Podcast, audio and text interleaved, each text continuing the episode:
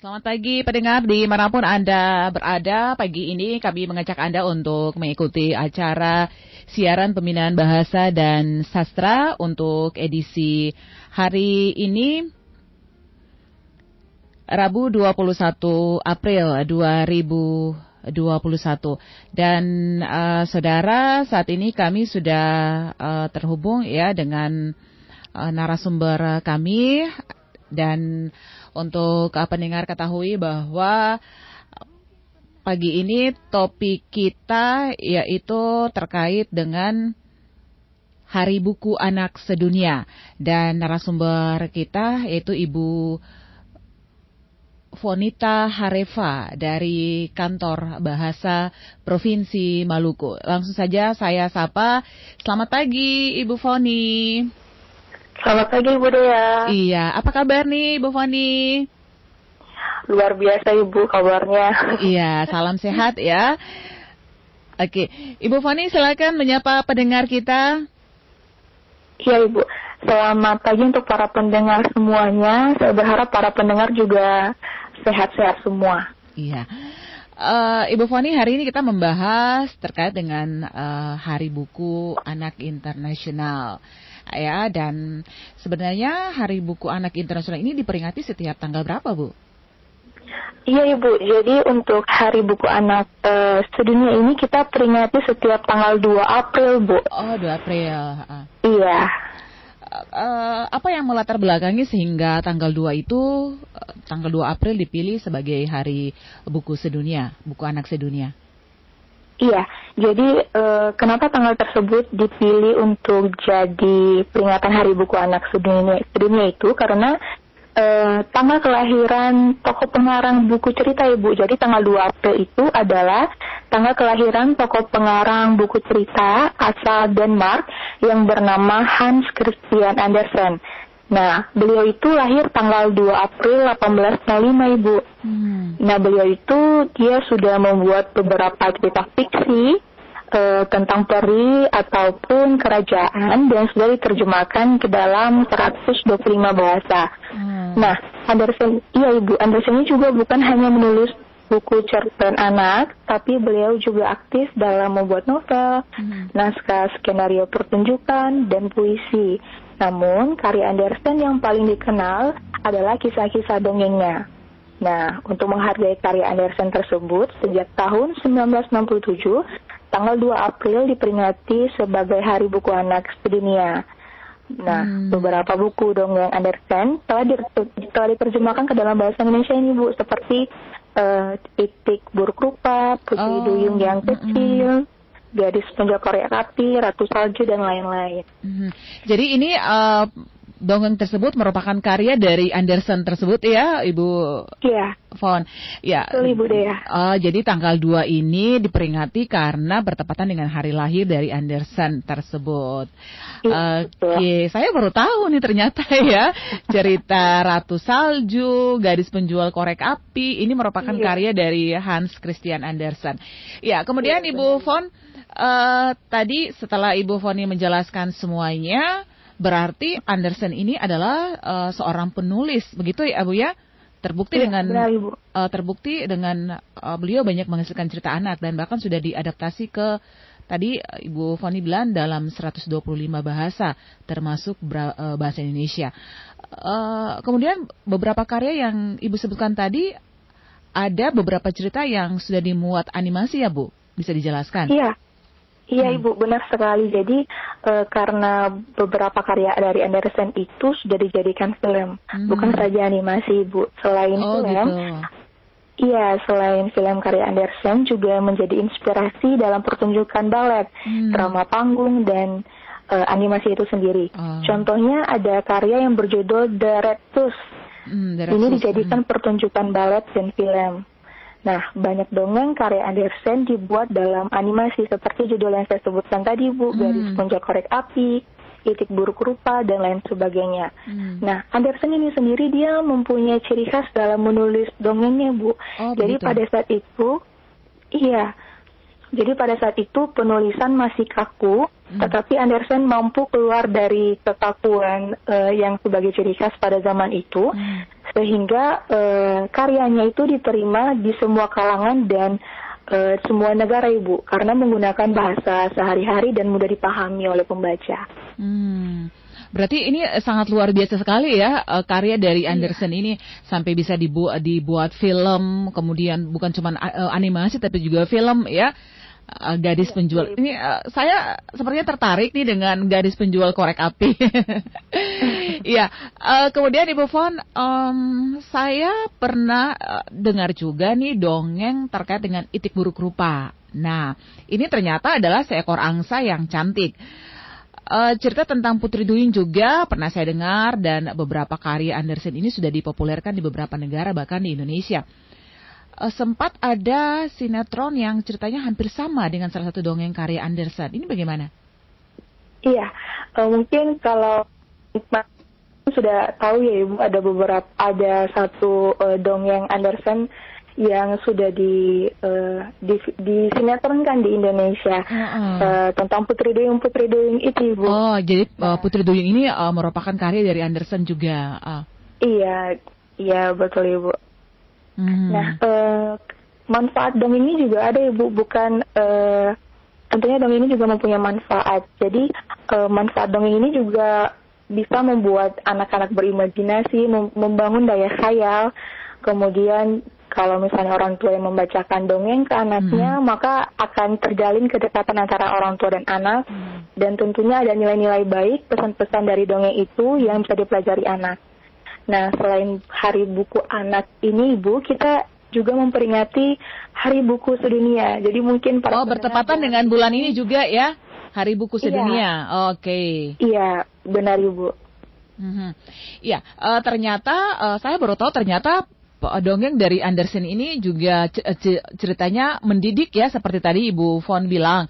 Jadi uh, ketika orang tua mendongeng kepada anak sebelum tidur, ini juga dongeng yang uh, mendidik anak tersebut. Luar biasa, begitu ya Ibu Fon ya? Iya, mm-hmm. iya Ibu deh. Iya.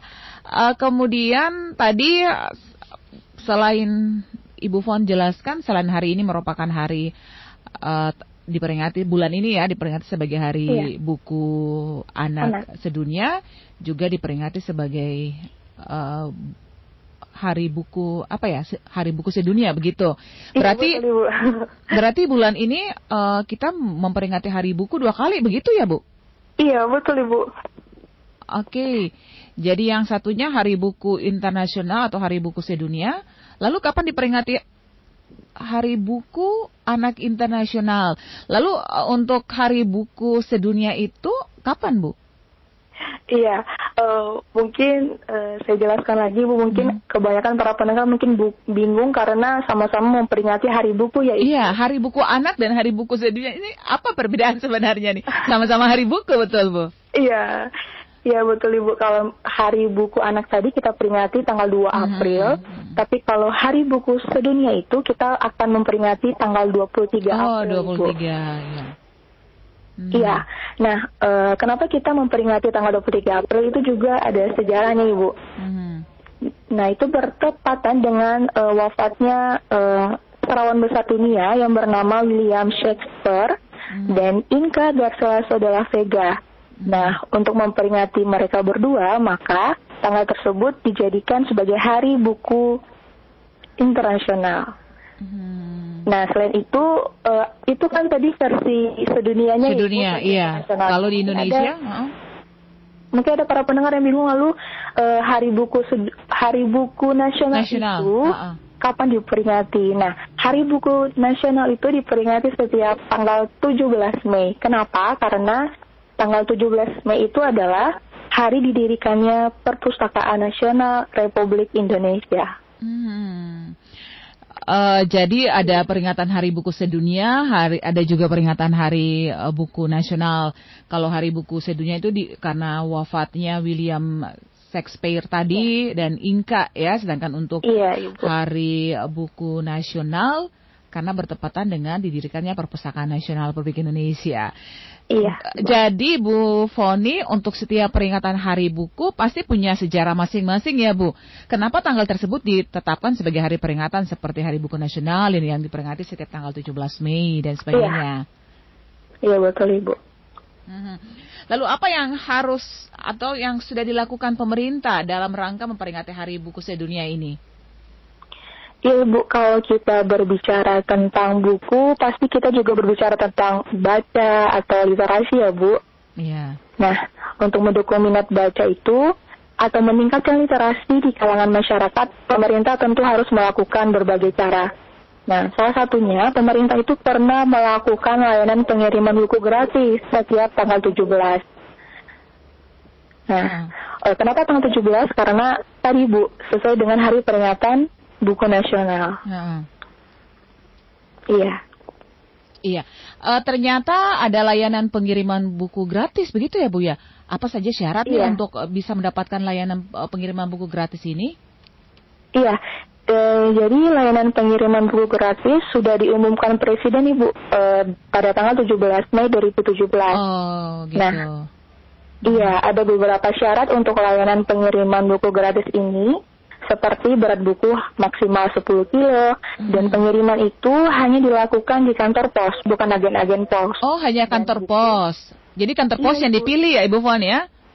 Iya, bukan hmm. agen-agen posnya tapi hmm. kantor posnya Ibu. Oke. Okay. Mm -mm. Dan uh, buku harus ditujukan ke berbagai taman bacaan, perpustakaan, atau komunitas literasi di seluruh Indonesia. Mm -hmm. Nah, Layanan pengiriman buku gratis ini adalah bentuk kerjasama antara Kemdikbud dengan PT Pos Indonesia. Tetapi Ibu tentunya dalam pelaksanaannya pengiriman buku ini sempat ada kendala dan juga sempat terhenti karena e, masalah pendanaan. Hmm. Nah, selain dari e, layanan buku gratis, layanan pengiriman buku gratis tadi, untuk meningkatkan minat baca, ada pula e, tautan daring yang sudah disiapkan oleh pemerintah. Nah, saat ini kan uh, siswa, mahasiswa kan sedang belajar secara luring ya Ibu atau yeah. offline. Uh -uh. Nah, tentunya mungkin kalau ada siswa atau orang tua atau guru yang memerlukan buku, tentunya pemerintah sudah menyiapkan tautan untuk bisa mengunduh dan mencetak buku tersebut. Hmm, ah, gitu. Jadi uh, layanan yang ditawarkan memang sangat bagus Bu ya, bukan saja bermanfaat bagi sekolah tapi bermanfaat juga bagi uh, pegiat literasi. Lalu apa yang sudah dilakukan dan apa yang akan dilakukan uh, kantor bahasa Provinsi Maluku untuk meningkatkan literasi itu? Benar sekali Ibu. Nah, tentunya kantor bahasa Provinsi Maluku terus melakukan berbagai kegiatan untuk meningkatkan literasi, khususnya di Maluku.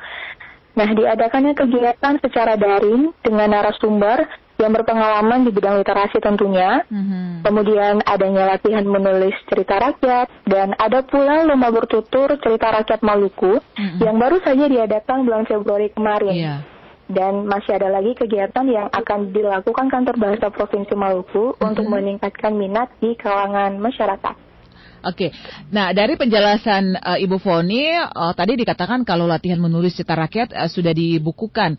Bisa Ibu uh, menjelaskan lagi ya untuk pendengar lebih mengetahuinya secara detail. Iya. Jadi eh, tahun 2019 kemarin Ibu Dea, Kantor yeah. Bahasa Provinsi Maluku itu sudah melakukan kegiatan pelatihan menulis bagi guru-guru dan mm-hmm. perempuan di Maluku. Yeah. Nah, setelah melakukan pelatihan itu, peserta harus membuat cerita berdasarkan tema yang diangkat. Mm-hmm. Dari cerita tersebut, kemudian yeah. ada dua hasil karya atau buku yang dengan judul yang berbeda. Mm-hmm. Nah, buku pertama nih dengan judul Antologi Cerita Rakyat Pulau-Pulau Ambon dan Pulau-Pulau Lease. Yeah. Dan buku kedua dengan judul Membaca Perempuan Maluku. Nah, berhubung hari ini Hari Kartini ya Ibu Dea, mungkin yeah. untuk memperingati uh, Hari Kartini mungkin para pendengar juga bisa membaca buku yang uh, mempunyai contohnya membaca Perempuan Maluku ini. Mm. Oke. Okay. Iya, nah Iya, hmm. jika para pendengar ingin uh, membaca buku tersebut secara daring, itu bisa mengunjungi laman kami di kantor bahasa Maluku titik go titik id yeah. atau bisa langsung mengunjungi perpustakaan kantor bahasa provinsi Maluku. Mm-hmm. Iya, Wah, berarti uh, sangat luar biasa ya, Bu Fon. Dari kegiatan pelatihan menulis menulis peserta sudah uh, mampu membuat cerita yang tentunya uh, peserta terus didampingi oleh staf ahli. Dengan demikian bisa membantu masyarakat nih untuk meningkatkan minat baca. Nah, uh, Ibu Fon dari semua penjelasan sebenarnya tidak ada alasan ya untuk tidak mempu tidak mempunyai minat baca. Semua fasilitas mulai dari daring hingga luring masyarakat sudah difasilitasi dengan layanan yang baik. Nah, menurut Ibu bagaimana literasi saat ini di tengah pandemi ini? Saya setuju dengan uh, pendapat Ibu Dea. Seharusnya memang tidak ada alasan untuk tidak membaca ya Bu. Yeah. Segala fasilitas itu sudah disediakan baik itu daring maupun laring. Mm-hmm. Tapi kita tahu bahwa hal-hal yang berbau buku itu kurang diminati masyarakat khususnya uh, uh, kaum betul. muda. Mm-hmm. Iya. Dan kebanyakan kaum muda lebih tertarik untuk menonton. Mm. Padahal manfaat membaca bagus untuk otak seperti meningkatkan daya ingat, meningkatkan konsentrasi, meningkatkan kemampuan komunikasi, bahkan juga menambah perbendaharaan kosakata. Hmm. Begitu, Ibu. Iya. Eh, benar sekali yang Ibu Foni sampaikan, tentunya manfaat membaca lebih baik daripada menonton bahkan untuk anggota tubuh kita seperti otak ya. Ini bisa meningkatkan komunikasi yang uh, baik juga. Nah, apalagi kaum muda sekarang ini. Nah, Ibu Fon, uh, adakah trik bagaimana supaya kita bisa mulai menumbuhkan minat membaca ini? Iya Ibu, uh, jadi uh, sebetulnya saya juga sedang berusaha untuk menumbuhkan minat membaca ya Ibu, karena memang menonton itu godaannya nah. lebih besar. Uh, mungkin bisa dimulai dengan uh, para pendengar mencoba membaca apa yang menarik versi para pendengar, entah yeah. itu novel, antologi, hmm. puisi, komik, ataupun cerpen dan semacamnya, para pendengar juga bisa mulai membacanya. Tetapi hmm. kalau ada orang yang mengatakan kalau susah tidur, coba membaca maka akan tertidur begitu ya ibu. Hmm. Nah mungkin trik ini bisa dipakai untuk awal mula menumbuhkan minat membaca. Nah, trik yang terakhir ini mungkin bisa kita coba ya, sampai akhirnya kita bisa punya waktu tersendiri untuk membaca. Nah, dengan membaca kita juga tentunya dapat uh, banyak pengetahuan begitu ya, Ibu Fon? Iya. Ya, iya Ibu. Baik, Ibu Foni sangat uh, menarik sekali. Kita jadi tahu nih Hari Buku Anak Sedunia diperingati setiap tanggal 2 April, sedangkan Hari Buku Sedunia diperingati setiap tanggal 23 April dan untuk Hari Buku Nasional diperingati setiap tanggal 17 karena bertepatan dengan berdirinya Perpustakaan Republik Indonesia. Dan ya, dan uh, untuk para pendengar kita uh, meningkatkan literasi itu dimulai dari diri kita sendiri Selain menambah pengetahuan membaca, juga bermanfaat bagi tubuh kita. Adakah yang ingin disampaikan lagi, Ibu Fon, terkait dengan hal ini? Iya, Ibu. Uh, sama seperti yang Ibu Dea katakan tadi, uh, mari kita uh, meningkatkan literasi dimulai dari diri kita sendiri. Mungkin dengan membaca, mungkin dimulai dengan membaca sesuatu yang menarik menurut kita, sehingga kita dapat memunculkan minat baca. Begitu, Ibu. Mm -hmm. Ibu Fon, yang paling terakhir nih di acara pembinaan uh, bahasa dan sastra kita terkait dengan Hari Buku Anak Sedunia. Adakah uh, saran untuk uh, pendengar kita supaya bisa menarik minat baca mereka? Iya, uh, jadi seperti yang saya katakan tadi, Ibu, uh, mungkin uh, menumbuhkan uh, minat membaca itu mungkin sulit ya Ibu kalau memang bukan uh, dari kita sendiri yang memulainya. Yeah. Dan mungkin trik yang saya katakan tadi mungkin dimulai dengan kalau susah tidur kita bisa uh, mengantisipasinya dengan membaca dan dengan membaca itu kita menjadi penasaran sehingga kita bisa uh, membaca keesokan harinya keesokan harinya sehingga secara tidak langsung kita sudah menumbuhkan minat membaca itu ibu. Mm -hmm. Oke baik. Iya, uh, tentunya kalau kita ingin uh, membaca lebih full tentang makalah ilmiah, tentang bahasa dan sastra daerah, kita juga bisa melalui laman uh, Toto Buang gitu ya. Laman totobuang.kemendikbud.go.id. Betul ya, Bu ya? Iya, betul Ibu. Uh, jadi uh, mungkin untuk para pendengar uh, seperti guru ataupun uh, yang mempunyai tulisan karya ilmiah itu bisa menyumbangkan tulisannya kepada kami e, seperti jurnal dan itu akan kami terbitkan di laman totobuang titik. Nah, di sana ada jurnal tentang kebahasaan dan kesastraan juga. Hmm. Mungkin bisa menjadi uh, sumber untuk tulisan Bapak Ibu para pendengar untuk uh, membuat uh, tesis kah atau skripsi kah. Hmm. Oke, okay, baik. Begitu, Ibu. Ya, uh, pendengar demikian siaran pembinaan bahasa dan sastra Indonesia pada hari ini edisi Rabu 21 April 2021. Semoga para pendengar uh, tetap setia ya untuk selalu mengikuti siaran pembinaan bahasa dan sastra minggu depan lagi. Dan terima kasih buat Ibu Foni yang sudah bersama dengan kita selama 30 menit. Ya Ibu, terima kasih. Iya, sukses Ibu Fon dengan aktivitasnya. Salam sehat. Iya Ibu, salam sehat. Ya, pendengar di mana pun Anda berada, baru saja kita uh, ikuti siaran pembinaan bahasa dan sastra terkait dengan Hari Buku Anak Sedunia. Terima kasih untuk Anda yang uh, terus bersama kami.